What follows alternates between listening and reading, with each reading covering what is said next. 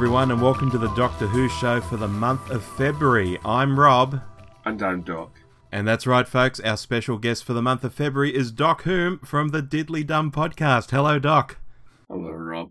I never like criticising another podcast, but I did think that it was high time that you had someone on the podcast with a bit of political savvy for a change, you know? So I thought I'd agreed to come on. and hello to Dave, listening overseas. now, Doc, your last appearance on the show was, I can't believe this, it was the start of 2017, and we were talking about 1970s Weetabix and Typhoo giveaways. Was this when you were still Who Was? Or was this one once you changed over to the Doctor Who show? Yeah, we were the Doctor Who show by then, and we were doing the Whotiques Roadshow segment. And I know this to be true because your appearance before that was on the Doctor Who show episode 11. I did my research, Doc, on November 27th of 2016. So that's even longer. Have Maybe done twice. Yes, yes, you have. Co-host once, and uh, a guest on Whotiques Roadshow. Yeah. That sounds unusually generous of me. well, it's good to have you on from the fourth best Doctor Who podcast. Well, I remember we had big plans. You, I, remember, I think it's from you drew you in, inveigled me onto your podcast by saying, "Oh, well, sometime we'll have to do a big Pertwee era retrospective together," and it never happened. That's right, Project Pertwee. We were going to do that. And I did actually end up watching a lot of Pertwee in the end, which was the plan, and uh, I really got into him in the end. Because that was the problem, I wasn't into him to begin with. On the promise of that, that's why I started watching right from an, an unearthly child onwards. Yes, and Thinking, blogging. "Oh, I'll, I'll eventually get to Pertwee, and then I can go through it. And Rob, and you just you just ditched me like a, ch- a squeezed out tube of toothpaste, Rob. There was I waiting at the church, and he left me in the lurch. oh dear. Let's quickly move on. Speaking of podcasts, I've got a couple of quick Apple Podcast reviews to do. Doc, we do these at the start of episodes if people have written into Apple Podcasts during the past month or so. So, the first one is great, concise, and fun. Five stars from Bauer3000. Thank you, Bauer. He says, you guys are bang on. Always well structured and engaging podcast. Your opinions are well thought through and backed up. Agree with you guys most of the time as well. Plus, I love your accents. Greetings from the other side of the world from Who Time YouTube channel. Isn't that nice? Oh, how sweet. And that's from Yeah. Mr. Robert Irwin Esquire. Not true. Uh, the second one, we'll get through these nice and quick. Great Doctor Who pod, five stars. Well worth a listen. Rob and Dave continue to provide new angles and insights on a venerable show, whether it's the monthly show, hot takes on the new series, or even the occasional trip to a different show entirely, they main a positive and fond spin to the show, whilst never paper over the flaws in the paper mache monster. Uh, suitable for the crusty old fan or the 12 year old obsessive. Keep it up, guys, from Andy J. Canberra, uh, obviously from Australia. Lovely. Thank you, Andy. Oh, So I see. So now you're getting you're getting praise which coincidentally originates in Canberra, are you? Oh, I wonder who said that. Just a coincidence, Doc. Just a coincidence. But yeah, that's nice. That's very nice. So thank you for those. And if you uh, out there want to write us a five star review or any kind of review on iTunes, please do and read it at the top of our next monthly show.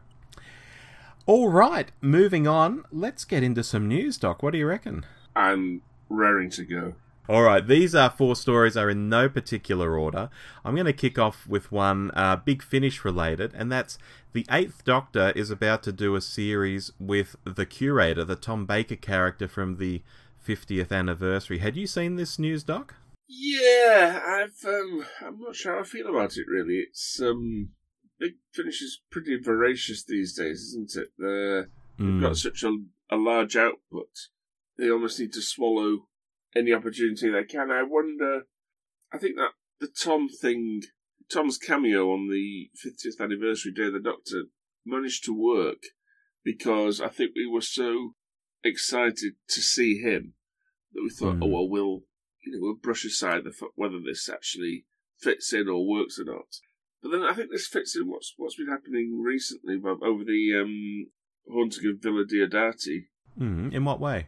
In that, you know, as people have been saying, this has um, completely driven a steamroller over um, a particular big finish story where I think the Doctor travels with Mary Shelley for a Oh. while.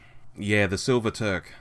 Yeah, and I used to listen to them, and so it used to cost me money, and because I'm a bit of a completist whenever I do anything, and so I, th- I can't just say, "Oh, I'll dip into it." I until I eventually gave up on Big Finish. Uh, so that sounds rude, doesn't it? Until I eventually uh, stopped listening to Big Finish, and I wonder if possibly it's unavoidable now. They put out so much, and they've got so many.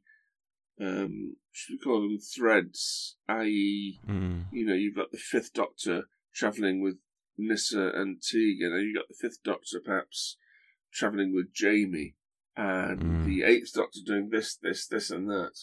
That they're always they're always going to be looking out for what's what historical character haven't we done yet. So TV is is always probably going to have to. But I think t- the TV show needs to take priority. What do you think of it? Yeah, look, I own a lot of Big Finish uh, because I was collecting all the Eighth Doctor CDs originally, and and I, I went a long way with those. And in more recent times, whenever they've had really good sales, like here's a story for ninety nine cents. You know, they'll be selling Yeah. it in the UK for 99p and they'll sell it here for 99 cents, which is actually cheaper than 99p. It's actually half the price. But anyway, putting that aside, um, I've bought a lot of stuff on sale and I have this very huge library available digitally and I can just download and listen at any time. And nine times out of ten, I don't because I find it so impenetrable and it's quite a, a big thing to listen to a you know a one hour one and a half hour story Yeah. and I think well that's only one out of several dozen I might have for that doctor do I really want to go down that rabbit hole do I want to start with that and often I think no and I don't listen to them so it's a very strange relationship I have with Big Finish but anyway, the synopsis for this uh, box set, Stranded, is the TARDIS is gone. Stranded in one time and place, the Doctor, Liv, and Helen seek refuge in Baker Street. I don't know whether that's some sort of Sherlock crossover I'm missing there or Yeah, whatever, or to reference to Tom Baker or something. Um, but the house they have has changed. They now they now have neighbours, not all of them welcoming, and someone has a dire warning for the future. The Doctor and friends face their greatest challenge yet, living one day after another in 2020 London. Um, Doc, as someone who lives in 2020 London, is that your greatest challenge day to day? Oh, you're telling me?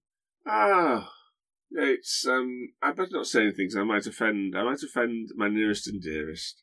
Ah. Yes. yes. um, all I'll add about this is, in terms of the curator, I'm, I think less is more, and I think just seeing a bit of him in the Yes. 50th special was probably enough.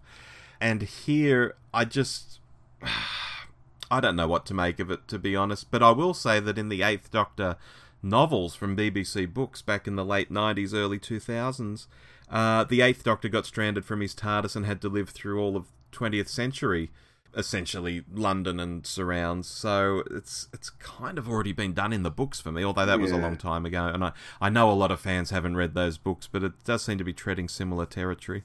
I think Big Finish's argument is probably if less is more, just think how much more more would be. exactly. I'm not keen on the these th- things where in a single, you know, stroke of a pen, you add several centuries to the Doctor's lifetime. Mm. That was happening a lot in Steven Moffat's era, wasn't it? Suddenly he'd be a thousand years older. I don't find it convincing. I would hate to actually have to sit through the Doctor living through the whole of the 19th century. It would get a bit boring in the end. But you can, I don't, it doesn't. I don't find it convincing that sort of. Uh, oh, this has happened. Just deal with it. Yeah. At the same time, though, it's almost the opposite to how the, say, the Davison Doctor appeared to only live three years because his era is so clear cut in terms of the companions he's with and what he's doing. that this, you know, 750 odd year old guy only gets three years out of his um, fourth regeneration. Shall we move on? Okay, dokie. Reports in the Radio Times that uh, uh, rumours that Mandip Gill may be leaving the series. Um, so I was Hmm. going to put on um, a false expression of sadness. Are Yaz and Ryan leaving the TARDIS behind? This is the rumour that she's disappearing. I think they caught up with her at the, the Radio Times covers party, which I imagine is um, What a salubrious event that would be. where she says um, she doesn't actually know if her character will be making another appearance. I'd love to come back, Mandip Gill told RadioTimes.com, but again, because of the secrecy, no one ever knows what's going on. So, what do you think of this? Uh, both in in the sense of likeliness and in the sense of uh, whether it's welcome or not. well, I think I've been saying that we've got to see some change, surely, this series with companions. And if not this series, then in the Christmas or New Year special, whatever that may be.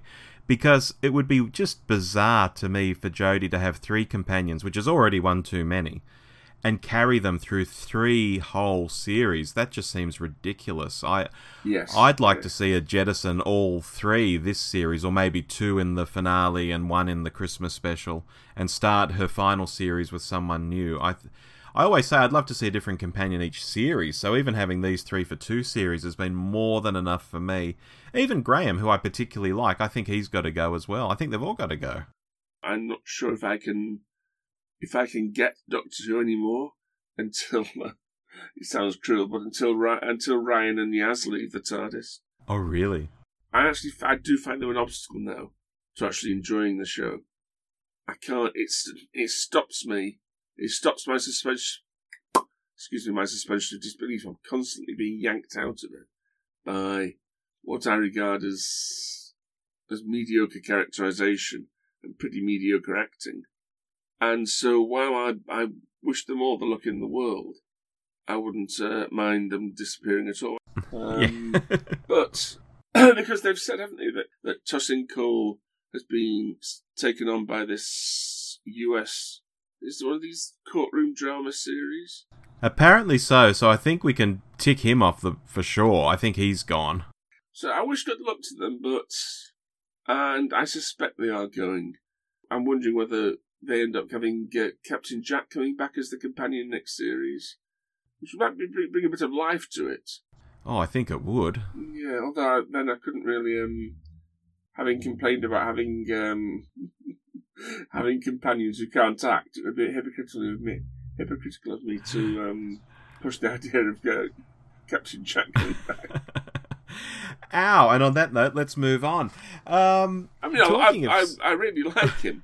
I'm more on Doctor Who than on Torchwood, I must admit. But um, I must admit, yeah. you don't expect um, you don't expect subtle histrionic moments from John Barrowman, do you? No, that's hysterical exactly right. moments, but not histrionic. Sorry, Rob, please go on. Yes. Uh, talking of Series 13, where we may end up with some new companions, we do have information uh, which has been discussed widely, but I think it's worth discussing here. Producer Tracie Simpson was over in uh, the US at the Gallifrey 1 fan convention, and she said they're going to start filming Series 13 in the autumn, aiming for a 2021 broadcast.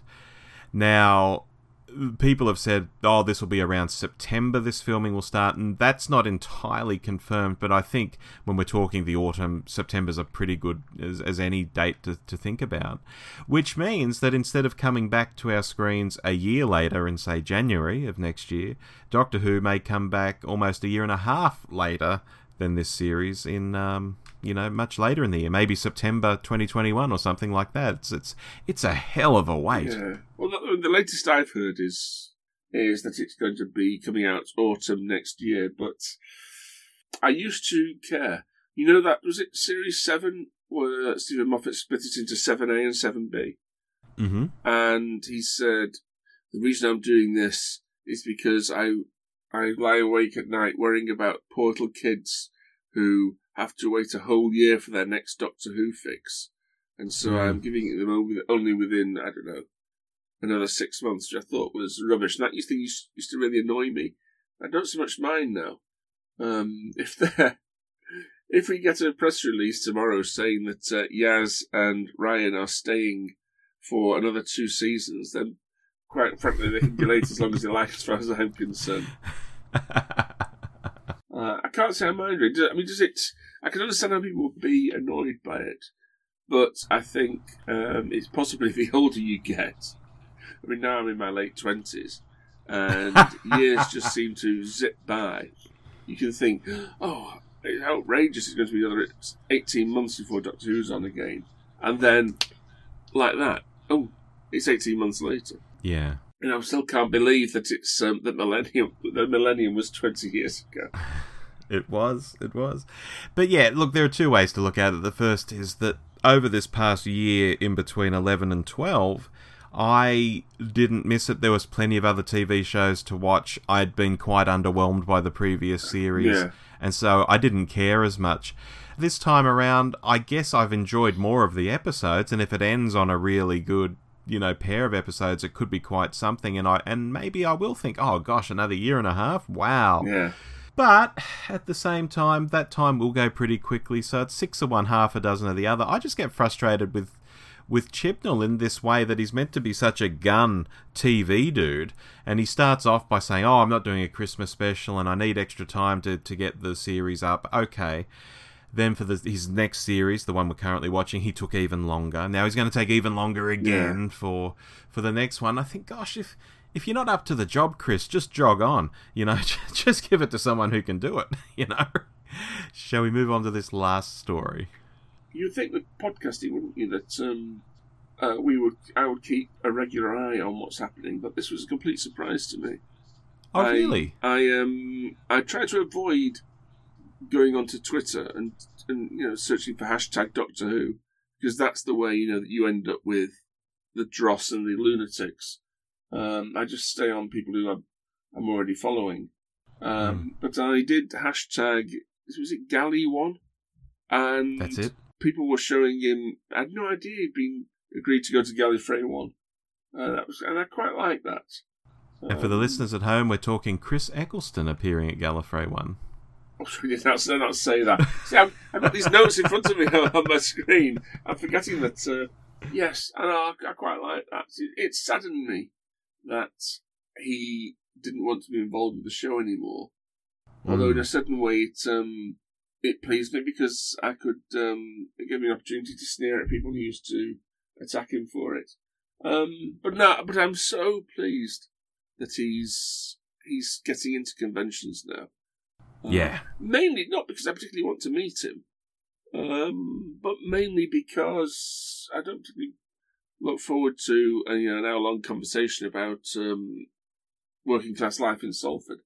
But just the fact that he's happier with it now, and I suspect that now that he's just you know much more at ease with doing these things, whenever he's do, he's promoting a new film, it's probably going to be less likely that some hack in the audience will put their hand up and say, "Oh, Chris, are you thinking of returning to Doctor Who?" Which I think really used to annoy him. Um, Yeah, yeah. I think he's just better off in life in general. He, there was a Guardian article recently. His book came out last year, as I recall, yes, And- yeah, and yet he was still doing press for that book uh, not long ago, like a few weeks ago. Um, I don't know whether his his press commitments got cut somehow last year and he's come back to do some more or something. I don't know what. And in that article in The Guardian, he was talking about, and I'm sure this is all covered in the book, he's talking about his anorexia, he's talking about other mental health issues he's had. And it's like, oh, he's not had the happiest of times. And I think some of that's certainly played into his attitude with Doctor Who and such. And so now for him to be able to walk out in front of a crowd at a convention, he's done a few before Gallifrey one as well that I've seen on YouTube, little videos people have made. I think good on you, you know, uh, be happy, you know. Uh, this Yeah. is this is just great. I'm I'm really pleased for him. Um, let's move on from the news, Doc, to a, a short topic that I wanted to raise, and then we can rattle off into some uh, some listener messages, which will be the guts of this episode. I wanted to talk uh, the elephant in the room, and that's ratings, because we now have Mm. overnights at least for the first eight episodes up to Villa Diodati, uh, and we have consolidateds for seven of those eight episodes and it's it's a bit of a mixed bag. I mean, when this series started, the usual pile-on happened from haters. Uh, a lot of mean stuff gets said. The stats got manipulated very badly. You know, one thing I noticed straight away: people were comparing the overnights of the first episode to consolidated from past series and saying, "Look, it's below whatever from this other series." And it's like, Yeah, but you're not comparing apples and apples, you know. Mm. But that doesn't that doesn't matter. The haters don't care. But as time has gone on, the the show, and I've got to be completely honest here because that's what I try and do. I don't try and be a hater or a, a rabid fanboy. The the ratings have gone down. That typically happens in most series, but now with Diodati, we're down into overnights of 3.86 million, and I think. Ugh, is the show maybe underperforming a little? I think it might be. It won't come as a surprise to any of your listeners to hear that uh, I think the show's not doing very well. Um, I've no idea really. I, I myself sometimes, uh, I mean, I, I have to watch the. I don't have to, but I watch every new episode religiously because I've got to turn up at the podcast once a fortnight to review it with my, with my pals. But um, even I think for Diodati, uh, I was up in Manchester with my family for that weekend, and not wanting to inflict that on them, I waited until Monday before when I got back to London before I watched it, and that didn't particularly bother me that much. So I imagine that more and more people are doing that, uh, which is why I can I'm more prepared to accept the argument these days that it's that the overnights are less important. But there's certainly the see I'm old enough to remember I'm old enough to remember the time when, you know, the idea of, I suppose they call it now water cooler TV, of Mm. where, you know, you could imagine the half the nation sitting down on a Saturday night to watch something, and the idea that some people say, "Oh yeah, I watched on my uh, on my phone on the way to work tomorrow," something like that, seems takes away a little bit of the, you know, so like a collective experience. One of the big things going back to Eccleston, one of the big things I was in heaven during in 2005 during that first series, and one of the things that went with that was not just that I was enjoying the the stories, but there was almost a feeling that the whole country was happy that it had come back, Mm. And you know every story was almost you know, the reviews for it were almost headline news in half the Yeah. newspapers. And uh, the whole thing, you know, we were saying uh, after, between the final two episodes, who's that voice? Is it, um, is it Adam or Davros come back to Rika's Revenge? Uh, and that sort of stuff was headline news in the UK. And there was this Yeah. lovely feeling that, you know, everyone was liking this important piece of uh, culture. And the idea that people say now, oh well, you know, I'll uh, maybe I'll watch it next week, or maybe I'll you know I'll wait till the DVD box set comes out. Uh, There's nothing wrong with that, but I think I, it, it it may, may, may disappoints me slightly. Yeah, I was going to say I think familiarity breeds contempt to some degree. Yes. Um, but also, you know, some of these stories have underwhelmed. Uh, there's no getting around it. And again, I don't try and be a hater, but I do think, you know, to, to pick up on your thread there, even when uh, Tennant had been in the role for four years and was leaving, his regeneration episode got huge ratings. And you compare that to something like Capaldi, the Doctor Falls, I made a note here, had overnights of 3.75 million. And Consolidated got Yeah. up to, you know, lo- low five millions. It's not great for a regeneration story. And a few episodes earlier, Eaters of Light, that's a famous example, had 2.8 million overnights. So when people, again, so to go back to these haters who say, oh, well, it's all Jodie's fault, but wasn't Capaldi wonderful? I say, well, Capaldi had overnights of 2.8 million at times. So, you know, don't, don't get too carried away with that thought. I I really don't care that much. I, Mm. I'm, I'm trying to sound dismissive, but um, my general approach to Doctor Who these days, I really couldn't care whether other people like it or dislike it. It's Mm. purely whether it speaks to me. Now, obviously, Yeah. if they, if let's say the rating has dropped to you know three people and his and their dog watching it on a a Sunday night, then the BBC probably would cancel it. But um, I don't think there's any sign of that yet. It's not. See, it's not like the BBC have got, you know, some groundbreaking new piece of drama uh, ready to take the place of Doctor Who. Mm. Um, most of most of their stuff these days is pretty dire. Um, My biggest takeaway from this conversation we're having, though, is that overnights might not be the thing to look at, and that consolidated are the new overnights. Taking into account there's also a 28 day score as well. When we talk consolidated, we're talking a seven day score. There's also a, a seldom mentioned 28 day score that, that often takes the Uh, ratings yes, even higher. this, Yeah, Yeah. I don't know whether you know someone watching it. I'll watch. it- I'll, I won't watch it tonight. I'll watch it in four weeks. Um, possibly says um, as much about the popularity as- as of the show as they say. I'm not watching it at all. At all. I think with these ratings, it's like most things, a lot of things in fandom. People will, if the ratings appear to be dropping, people if people who don't like the way the show's going will seize on that Mm. if that's happening, then the people who love the show will seize on the fact that the uh, consolidated figures are holding up.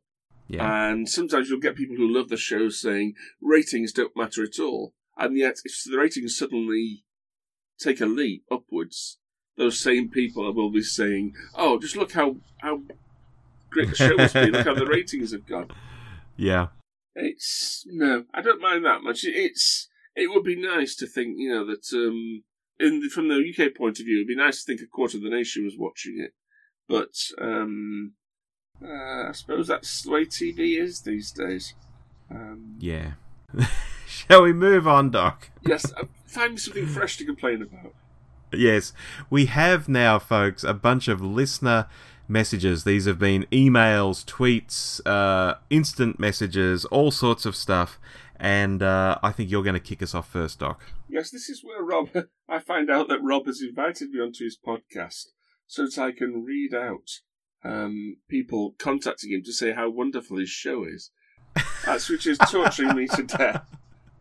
Um, I did. It's usually just a single line in each email. They- They're usually about other topics, Doc. I did warn Rob that as revenge, we would invite him onto the Diddly Dum podcast and force him to read uh, letters from people saying how wonderful ours is. And once we re- once we receive our first of those, we will do it. Um, you've had um, a communication from Peter Cavanna. Hmm. Uh, love the show, guys, but please bring back the Chibnall death count. Now, what is, is this? Something counting down to Chris Chibnall's death or something? No, no, In not. which case, that would definitely make me want to listen to the podcast. That was something we were doing in the series 11 episodes. We'd just tally up all the people who'd been bumped off Yeah. in the episode, and I'd say, now for the Chibnall death count, and we'd play a Wilhelm scream, the blah scream. And uh, people seemed to really like it. We didn't know that at the time, but when we stopped doing it, people started talking about it. But we haven't brought it back because we try and do quick 30, 30 minute uh, hot takes, and so there's no there's no time for it. Can you imagine trying to do the Mo- a Moffat death count? You'd have your little piece of paper, you'd say, right, death, death, death. Then you as the story progressed, you'd have to keep crossing them out as they kept coming back to life. Oh, Rory's died. Oh no, he's come back to life. Bill's died. Oh no, she's come back to life to go and um, Yeah. live along the stars with the pilot. Yes, with a magic uh, pile of space fuel.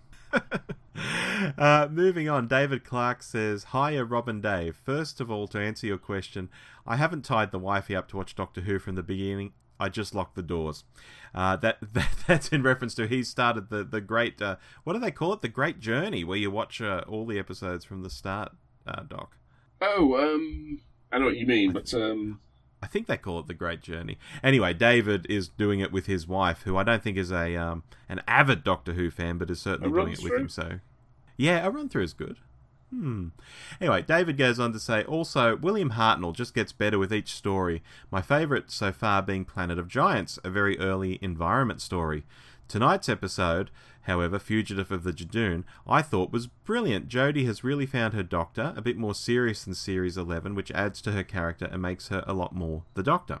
When Captain Jack appears, I could have kissed him myself, and it's so good the show is keeping these secrets until the actual viewing. A fantastic twist with another Doctor. I'm just going with the flow, but I've got to say she was brilliant and convincing, and though I was a bit worried because she's a right nasty cow in Holby City. okay, I don't watch Holby City, so that's new to me. Uh, one final thing the TARDIS console room. Wow, be still my beating heart's a thing of beauty. That's Chip true. is so Yeah, it was. Chibbers so far has not let me down. Even Orphan 55 was a good watchable episode, discounting Benni, which really got on my tits. Uh, hopefully, more Captain Jack to come before the series finale, Steady Dave, and one more thought the way the show is keeping secrets so well, I wouldn't be surprised if we get a major jaw dropping shock in episode 10. Maybe a regeneration, maybe they lie. Love the show, guys. G'day. Uh, Rob emailed me uh, some of these uh, communications listeners uh, Mhm. a few days ago, just so I could uh, read up on them, know what I was going to be reading out.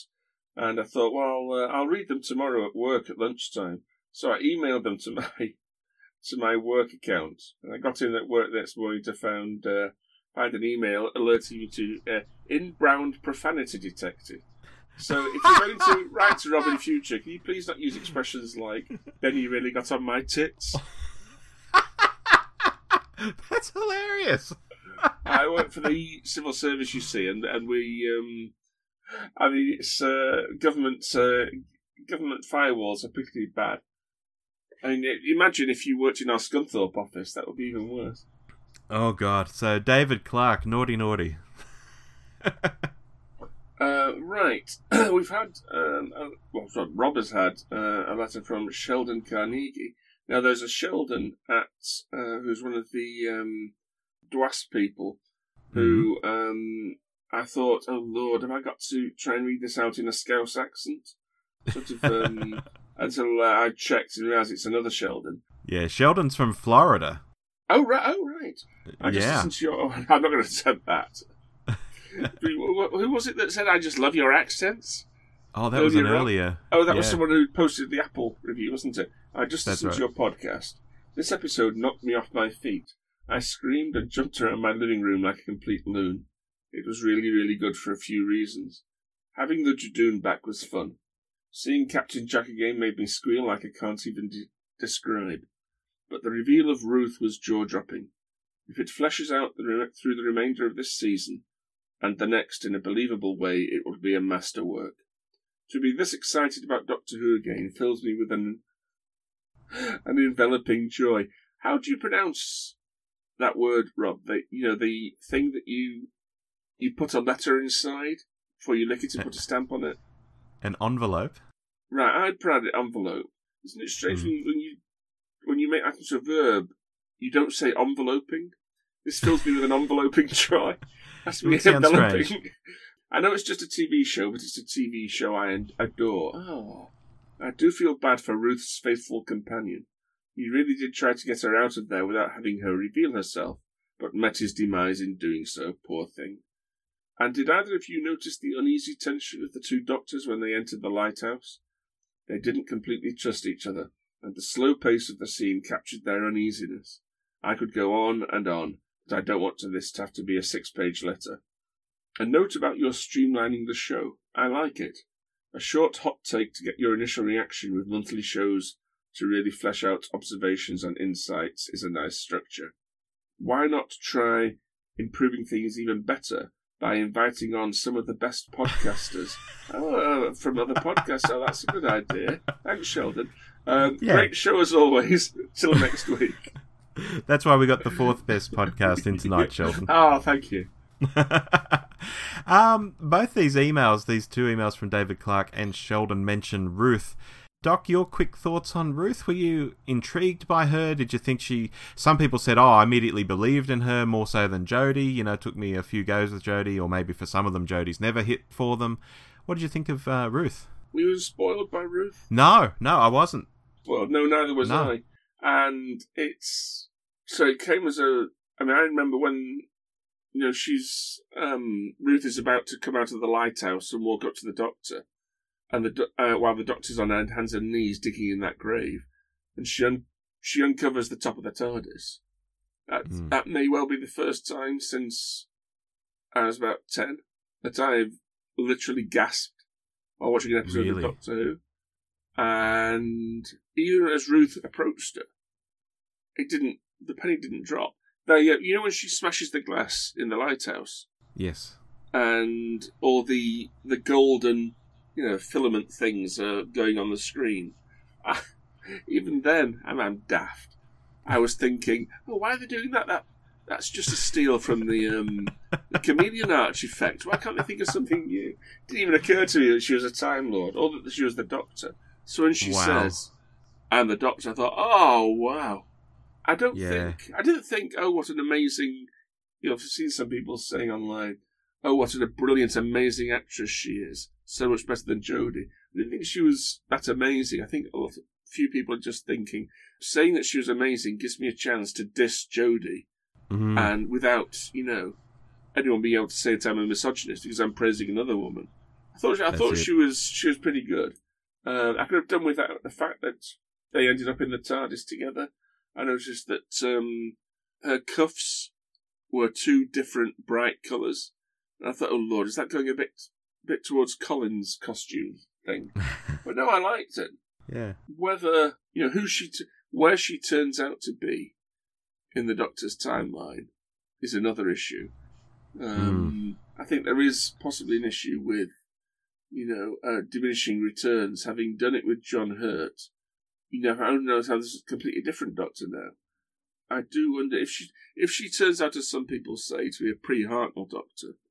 I'm not sure it's particularly complimentary to Jodie to say, well, you know, will you take the risk of being the first woman on Doctor Who, and then to have her upstaged by a woman having been younger than her.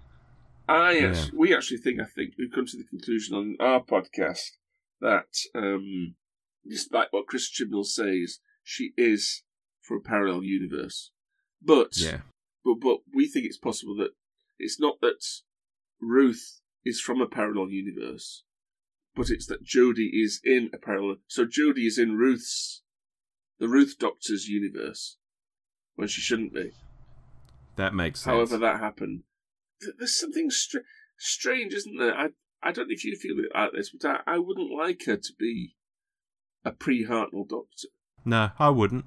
um, because I don't mind that much with messing with canon, but there's something. Do you know in the in the same way that people will still refer to John Hurt as the War Doctor, they won't. They don't. You know, start moving. All right, in that case, that makes Eccleston. He's actually the tenth Doctor. Mm. The first Doctor actually means something. You know, it's inextricably linked to William Hartnell.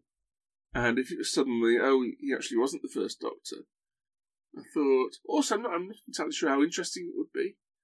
Mm. Say she was yeah. a pre-Hartnell Doctor. No, I don't know. Anyway, Yeah, there's certainly this new vibe in fandom. It's it's now very trendy in some circles to say, "Oh, canon, canon doesn't matter." You know, it's becoming very cool to have this attitude, and I, while I can appreciate where it comes from to some degree, I think people take it way too far, and I think having some sort of established facts about what you're watching isn't actually weird to desire. It gives you a foundation for your series, Yeah. and the foundation we have is that Hartnell was the Doctor on Gallifrey, decided to run away. Uh, his TARDIS turned into a police box, and we've even had it reinforced in a, s- in a strange sort of way with even Clara helping him escape Gallifrey in one of those Moffat stories, uh, where they inserted her into some old Hartnell footage.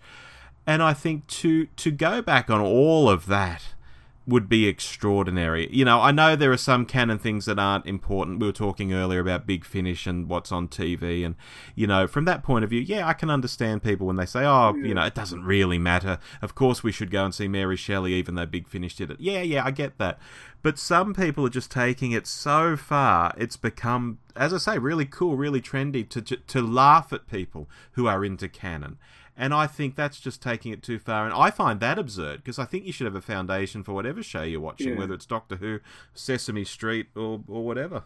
something that r- with canon that would really piss me off would be, let's say they, let's say, and this is, I apologise to Sheldon, Sheldon and his friends in America. This is a terrible um, stereotype about Americans, but let's say the BBC decided we really need to appeal more to the American market. So let's have the Doctor shooting people all the Mm. time as, as a stereotype. Now that would that would really piss me off because that's a sort of canon. You know, it's not just oh, did this? ha-" You know, it's not like the unit dating controversy, which Mm. really I couldn't care about. It's you know something fundamental to the show. Yeah, well, that's almost going into the law as well. Yes, I suppose that's show. true. That's true. Um, I couldn't really care less how they resolved the whole 12 regenerations thing. We knew it was going to have to happen. Otherwise, they'd had to shut down the show. And Yeah. let's let's face it, the only reason that we have the whole idea of the 12 regeneration limit in the first place is that Robert Holmes. See, I'm able to, I, I, I can do that. I can step back and quite easily say, and without worrying myself, say, that was just Robert Holmes decided it was a great sounding line. You know, after the 12th regeneration, there is no plan that will prevent death. And it is a great sounding line. And he probably thought, well, we're only on the fourth Doctor. The show's never going to last this long. That's it. And maybe if it does, I'll be long dead by then anyway. And I don't mind that. I can easily get over that. What would irritate me is if they, you know, had they introduced an entire series arc to try to explain it. Mm. No, don't, no, don't, don't make us make it obvious that you're breaking canon. Just quietly, you know, say that was something convenient. Just sweep it under the carpet.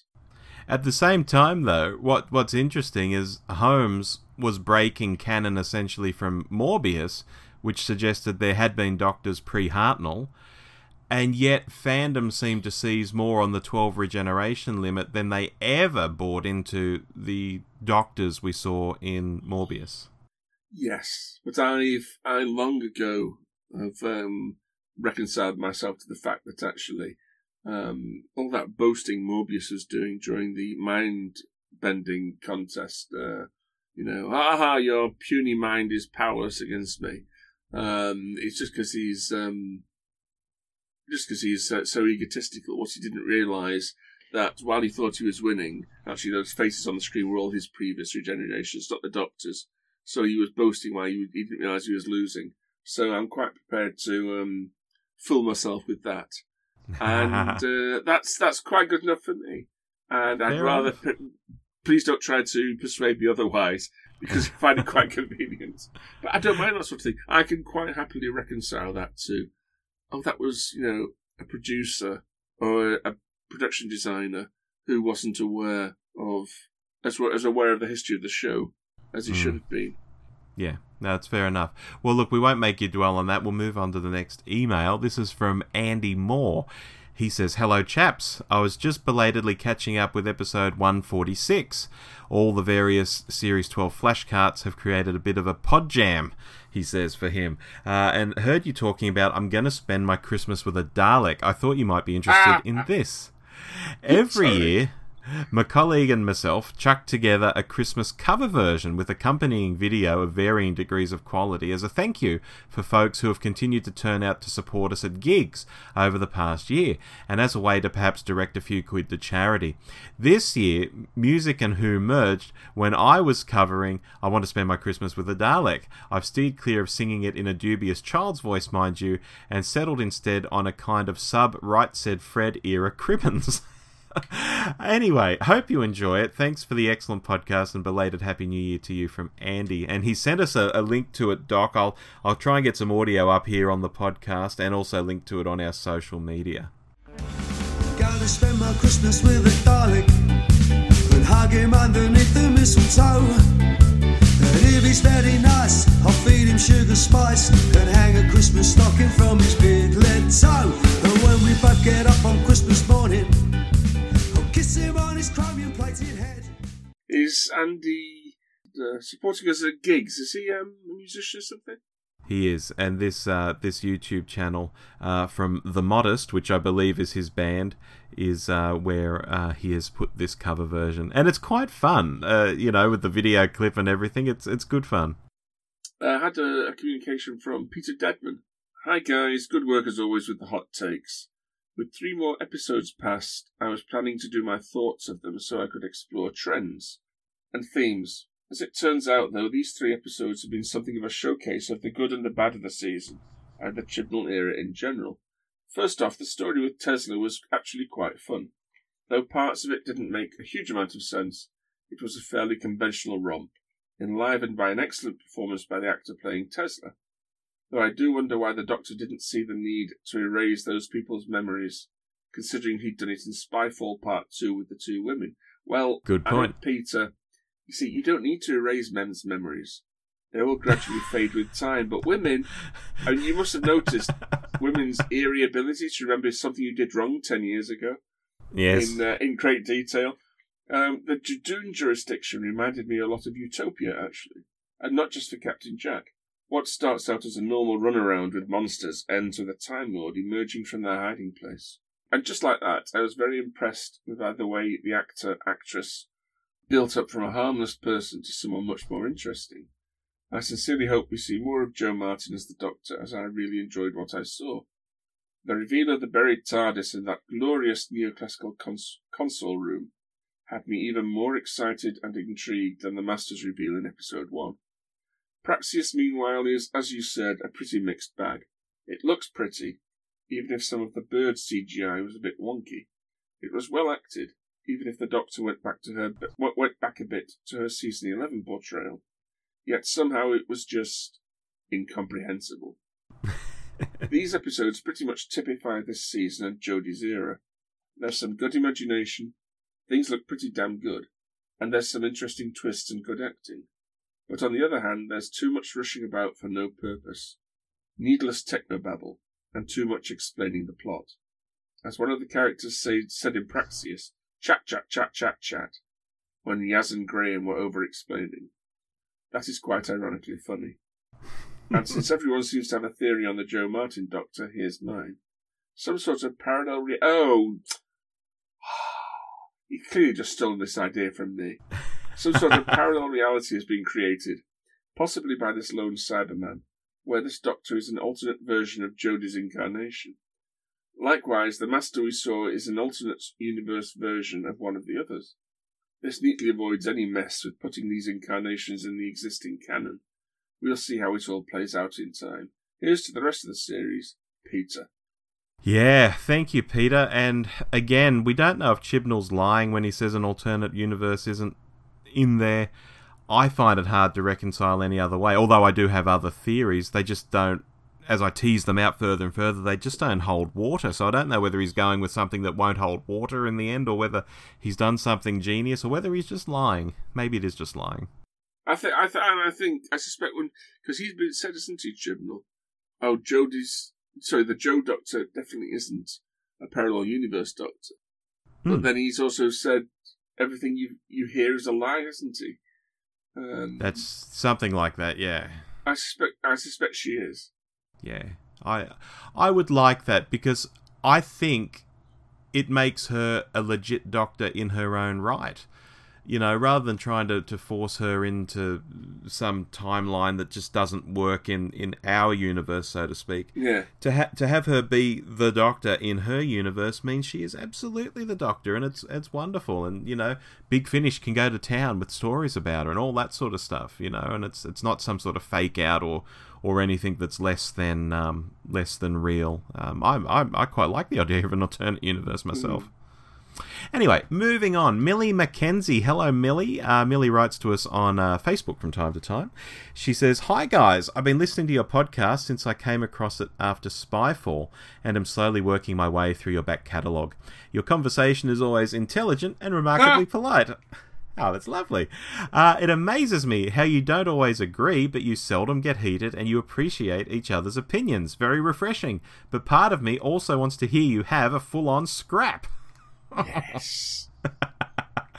I don't see all the issues you both had with this episode, and by this episode, I think she means Praxeus. Uh, I loved it for the fun and excitement of it, and the plot holes don't bother me. I want to yell at you and say you're wrong, but your calm understanding has taught me to accept your opinions and allow you the occasion to go and view it again. Wink. well, thank you, Millie. I'll, I'll get around to it at some stage. It's not high on my rewatch list, I've got to say, if we're talking Praxeus. I um can't imagine you and uh, Dave having uh, a full-on scrap while uh, a crowd of podcasters stands around yelling "Fight! Fight! Fight! Fight!" Did you see that in school playgrounds? Oh yeah, absolutely.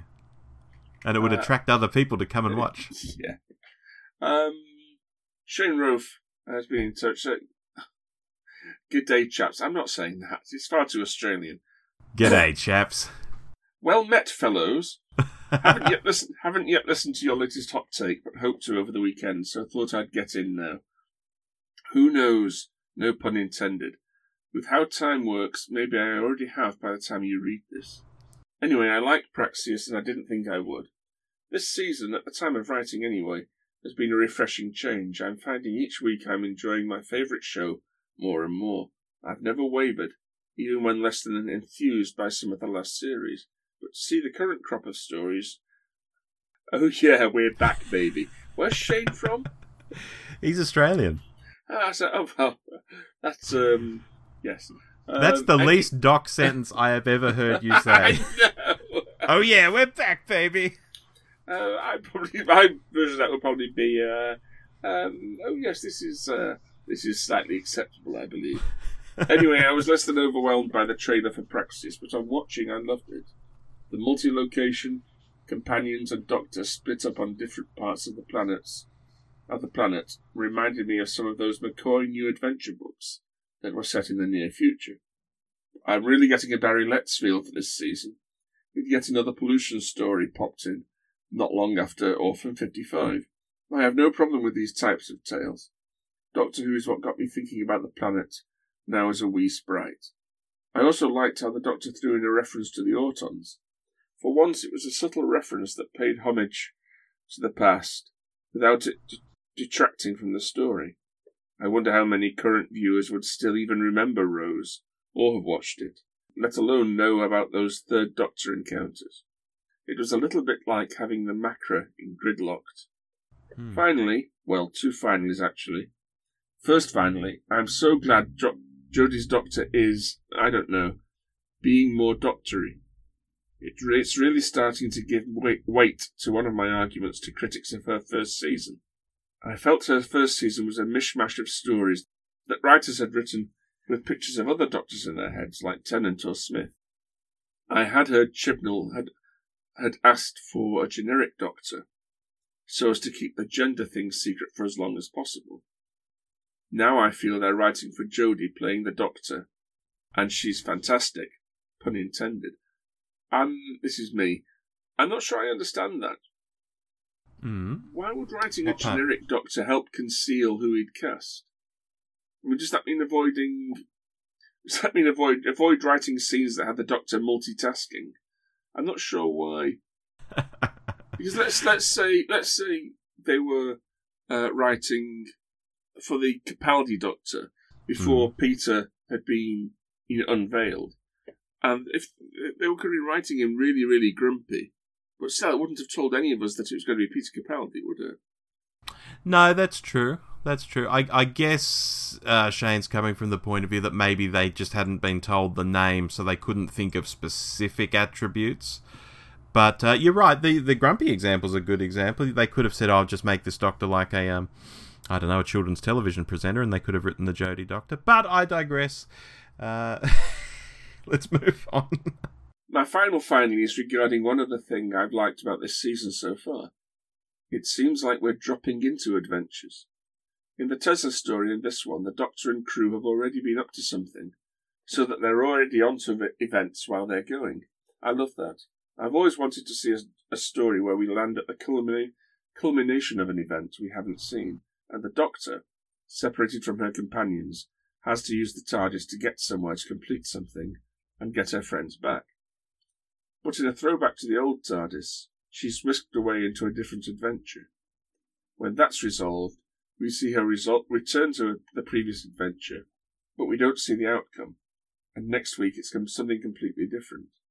I call these types of tales life with the Doctor, the missing adventures, so to speak. Anyway, that's my take for this week. Cheers, as always, for your podcast, and catch you later. Shane. I suppose, I suppose did that did that happen in Praxeus in a way in that you the Doctor mentions at the beginning, doesn't she? That she's been dropping them off on worlds and then leaving them and disappearing so she can go and search for Gallifrey. Pretty much, Or yeah. rather, um, search for what's happened, search for the Master, hasn't she? Yeah, that's right. So, yeah, I, I like this idea of Shane's. I like the idea of coming in at the end of a story and It'd just be something a bit different. Mix it up a bit. Hmm. All right, moving on. I have uh, a note from Steve Panozzo, noted Australian cartoonist. He says, Hi, mate. I don't think Praxeus was as clumsy uh, an agenda driver as, say, Orphan 55. The subject of microplastics is pretty important, and in terms of its execution, it was only as obvious as, say, the Green Death, to be frank. I don't hear too many people venting their spleen on that classic gem, except to praise it, yet the green message was pretty blatant all the way through. I might stop there, Doc, because that's probably an interesting conversation for us to have, a mini conversation. The Green Death versus Orphan 55 or Praxeus, do you see a, a difference? They've both got messages, but is, is it how they're told? I see what Steve's saying, but I don't agree. I'm sure some do, but most fans I know who complain about wokeness, Mm. um, I mean, I've really not got the time to spare to complain about this sort of thing, I have no problem with the actual message, but they're just getting pissed off at the patronising way it's being delivered Mm. in Chris Chibnall's trademark uh, "tell, don't show" manner. Yeah. It's a bit like it's a bit like I always think this is a bit like the Third Doctor ending Planet Planet of the Daleks with that lecture to the Thals about you must realise that war isn't fun. I mean, I think that comes across as incredibly patronising. The idea of the Thals, isn't it? Is isn't it that um, they're sharing a planet with the Daleks? Quite how they've developed their own uh, space um, technology, I don't know. But you think they they might be aware that actually war isn't a good thing, particularly as uh, well that I won't get into Genesis, Mm. and that comes across. Oh Lord, that is so patronising. Without people coming back to you and saying, "Oh, so you're in favour of war, are you? You think Yeah. war's a, a funny thing?" What I find that most people object to about the whole, and I'm using air quotes here, woke thing, about about people being say, "Oh, so and so is very woke," isn't he or she? Mm. Is not. I disagree with their opinion. It's. I think they're expressing it the way they express it. They come across it as smug pains in the ass.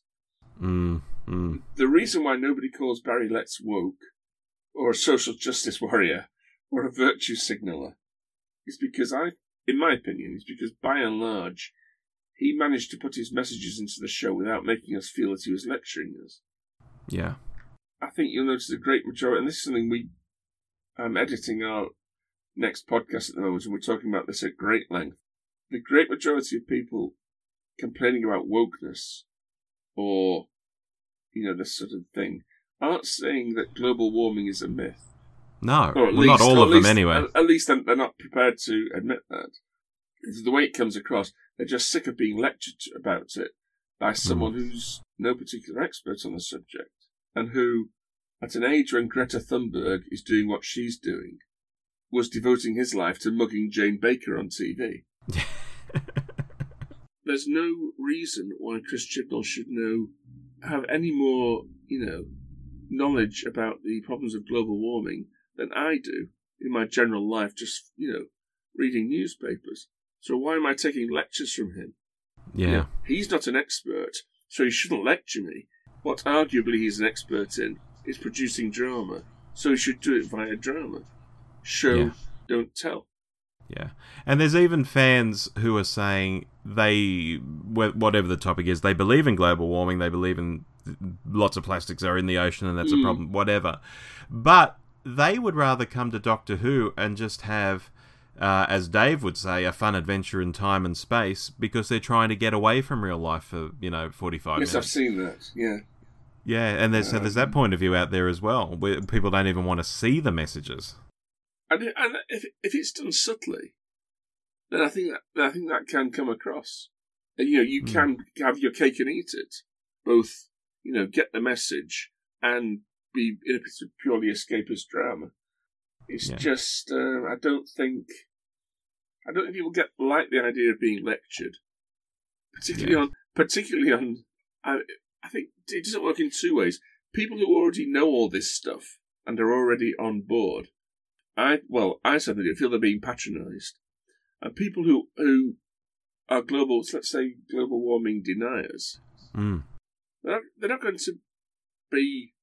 They're going to take offence at this because they're going to think, "Oh, I'm being lectured to someone by someone who thinks I'm stupid."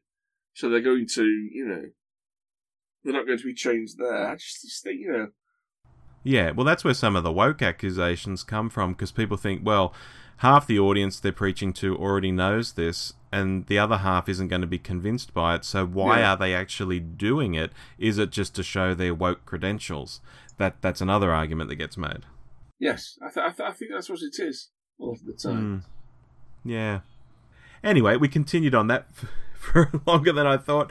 To get back to Steve's email, uh, he says fans forget that Doctor Who has historically been fairly full on when it comes to educating its audience about what we're doing to ourselves and the planet.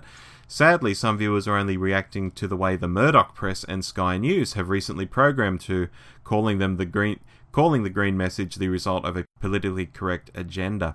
How about waking up? Doctor Who was railing against racism as far back as the Ark, the Savages, and the Silurians, and attacking pa- apartheid in The Mutants and dictating terms on slavery in Carnival of Monsters. How about Nazi parallels in Genesis of the Daleks? It's pretty obvious in its condemnation of drug trafficking in The Nightmare of Eden and The Caves of Androzani. And the whipping TV violence got in Vengeance on Varos is well documented. Those whingers should rewatch The Green Death and grow a spine. And well, I, I think those are good examples. I don't. Yeah. Does it? Does the Doctor ever tell us in Nightmare of Eden that drug trafficking is a bad trafficking is a bad thing? No. Now, we see here's here's a guy. Oh, what's he called? Um, uh, it's strange. This the only thing I can remember of him is is is he was played by an actor called Lewis Fiander. And the only reason I can remember that is because he gets mentioned in the Tom Baker years. Here's this guy who's messing around, who's playing around with drugs for whatever reason, and we there's that which I think is an incredibly powerful scene myself at the end where they're arresting Tryst, and he says to the doctor, "Oh, doctor, doctor, you you you must you must you're a scientist. You must understand what I was doing. You know." That's my um, German accent. Uh, and the doctor doesn't turn to him and say, "You've been trafficking drugs. You're, you know, you're a complete villain. Uh, this is bad." He's, he's pleading to the doctor. The doctor doesn't even look at him. He just Hmm. very quietly says, "Go away." He says, yeah. go away. He says, go away. And that to me would have affected me far, on the assumptions at that age. I was, I was very, I was in, I was pro the um, dealing of drugs. That just the, the you know, very fact you're a kid. You see, the doctor disapproves of. Here's here's doctor's the good guy. Here's someone the doctor is fighting against. Therefore, he must be the bad guy. Yeah. Therefore, drugs are a bad thing Yeah. or you know what I mean.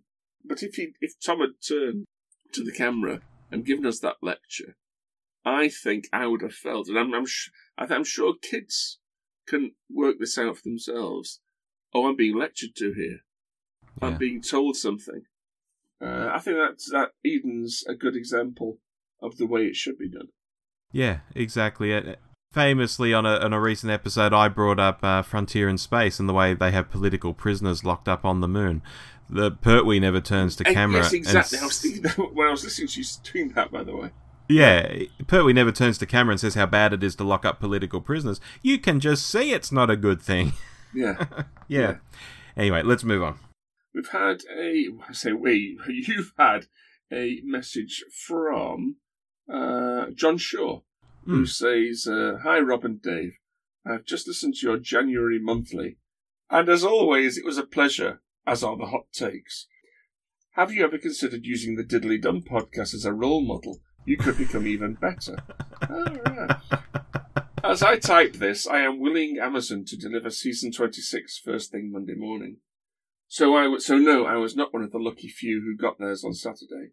It was great to hear that, like me, you lads can see where the team were going with number seven. Uh, I think he means Doctor Number Seven. Yes. Uh, that- and I was more interested in Dave's comment, and I was even more interested in Dave's comment that season fourteen, yes, it's on order, will be the third n- Doctor Number Four box, and as yet no sixties releases.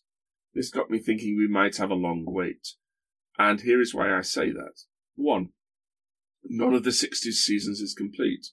So, looking at what they do have, they would have to animate Marco Polo, and possibly, depending on the licensing, The Reign of Terror, in order to release season one. animate The Crusade for season two, or The Space Pirates for season six. These are the three seasons with the least work to do, but unless they have been working on one or more for a while, it will take time.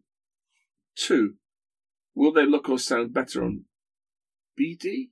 Blu-ray disc, I think. Oh, right. I know the likes of Spearhead from Space look amazing on Blu ray from 1969, but it took a lot of work over the years by the old restoration team, and, and it was shot on film for transmission in the new 625 line PAL system, not the old 405 lines used for the first six seasons. Not to mention a lot of the masters were lost, and the stories that were recovered were telesync film copies that the restoration team had to do an amazing amount of work on, including using their vidfire process to make them presentable on DVD. Getting them to 1080p will be a Herculean task given the BBC no longer has the help of the restoration team. Oh, is that true? Did they I- expand them? I don't know. Uh, I assume it is for him to make the claim. Um, I guess with less output, they haven't needed them. They were always volunteers, though. I think I don't think they were ever like an official thing, were they? Yeah, possibly. Um, uh, oh, I don't know. I think no, they must have had. I don't think they were just a few guys in their bedrooms, was it? It was. Uh, Oh no, it was more than that. three. The length of the seasons is so long. The episode count in the old days was astonishing, even if it's worth doing the work to remaster to full high definition. The calculations alone will take hundreds of years. Four. What about the fans who have already been buying the animations on DVD and Blu-ray? Will they buy again? Sorry, daft question. Of course I will. Of course we all when we were all buying the, I assume, buying the Blu-ray collections, despite the fact that we've got um, we've got the complete collection on DVD. Yeah, Um, yeah. I'm giving my DVDs away to a mate, actually. Is it?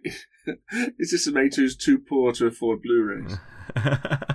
well, no, he's he's a mate who likes Doctor Who enough to really appreciate having it on DVD, but Yeah. couldn't give it couldn't give a toss about some extra features and maybe some better clarity on screen on Blu-ray. Well, I've I've been longing for years to purely for the the desire for um, shelf space, Mm. uh, and when I'm moving house, the number of boxes uh, full of DVDs I have to move. I th- I've been thinking, oh, if they only had, um, you know, the some of the DVD box sets like for Matt Smith's first season, Yeah. and it's almost it's almost the size of a slightly thick paperback book, isn't it? You know, not one of these big things they've done. And I've always, oh, if only they did one of those for a full season, then I could have, you know, maybe half a shelf and have the entire, it was Blu-rays, the entire Doctor Who collection. Um, and they started bringing these out, but unfortunately, when I'm doing the podcast, I want to do, say, record a clip from on my PC from I don't know, Brain of Morbius. I'll get the DVD out, but my uh, my PC doesn't read Blu-rays, Oh no. so. I've now got all the the DVDs and all the Blu-rays coming out. So I've got about three times the shelf space. Um, back to what John's saying. I think the BBC will the BBC will stick to alternating Tom and the others, leaving the, leaving the sixties for now. I hope I'm proven wrong. What do you think? All the best, John Shaw. P.S. Quick question. Both you and Dave rave every week about. You see, this is the importance of punctuation. Both you and Dave rave every week about Bradley Walsh. Do you know how I re- how I read that? How? I assumed that that Mr. Kitchen had a nickname, and it was both you and Dave rave every week about Bradley Walsh. Dave Rave. There's uh, there's someone who, who was it over here used to be used to be called Dave the Rave. I thought I'd, I had no idea that Dave I don't know. Dave I'm was, was with him now, apparently. Both you and Dave rave every week about Bradley Walsh, quite rightly so. Did you get to see his other shows in Australia? His game show, The Chase, and Breaking Dad, The Road Trip with his son. Did Hmm. you get to see that? I mean, I, I imagine that game shows Yeah. don't really trans- transfer in the way that drama does, do they, between countries? Um, I mean, some they'll, they'll tend to you'll tend to say, "Oh, that's a good idea. We'll do our own version of that, don't you?" Rather than taking you know a full set of s- another country's game shows ready. Yeah, games. yeah. I think the chase might be done locally, but we do we do have a lot of UK game shows air here on free to air, like um, oh, what's the Jimmy Carr one about cats? It's like Oh, um, cats have nine lives. oh, whatever it is. So it's it's got that. like a double double banger name and. There's a lady who draws on a board, and oh, I don't know what it's about. But QI and and you know all these things hosted by Rob Brydon that always seem to have David Mitchell on the panel. They they're Yes, quite yeah. popular. Uh, we have that. Oh well, I I've- love the that one. Uh, Would I lie to you? Would I lie That's to you? one of That my yeah, favourites. That yeah. yeah, yeah. No, we get that. Um, look, Breaking Dad. I don't think's on free to air. It could be on like Foxtel or like one of our cable services or something like that that I don't subscribe to. I just use free to air, and then I have Netflix and Amazon Prime and stuff like that. Um, so I don't know what's going on on on, on Foxtel. It could be there. I don't know. Uh, the other question though was uh, about leaving the '60s episodes for now and Mm. hoping to be proven wrong.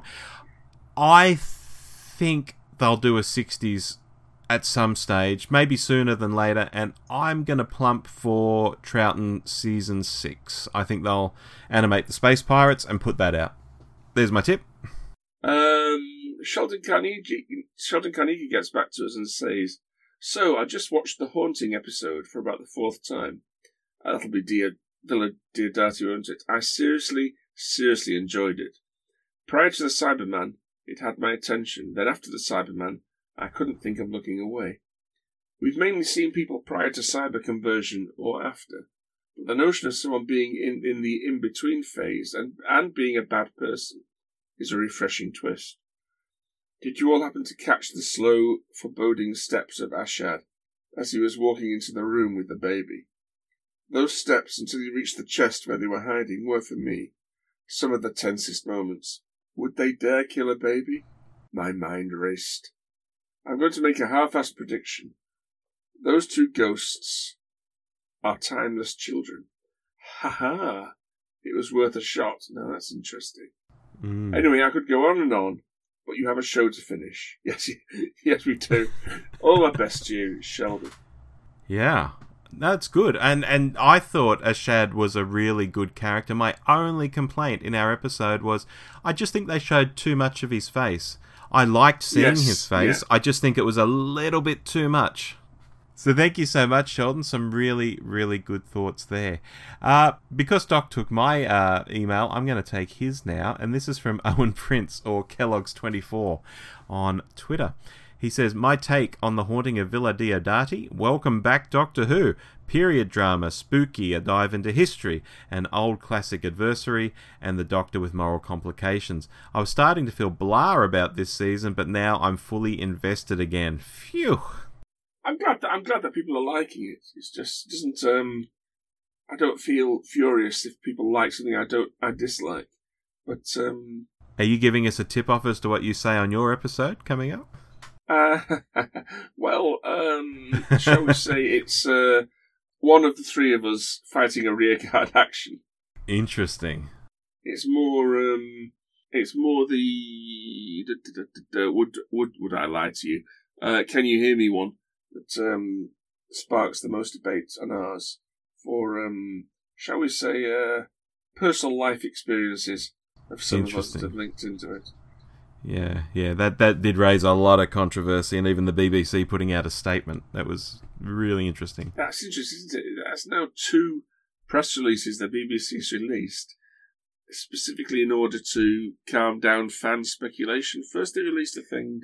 They released the one saying, "Oh, this is why the doctor didn't try to comfort Graham about his cancer." What was Yeah. the one they issued a few weeks ago? Was it Chris Chibnall saying, "Oh, she's not um an alternate universe doctor"? That's right. Yeah, That's strange, isn't it? yeah, yeah. anyway, thank you so much to uh, all those listeners for writing in, whether on Twitter, Facebook, uh, or wherever, uh, email, you know, that old thing.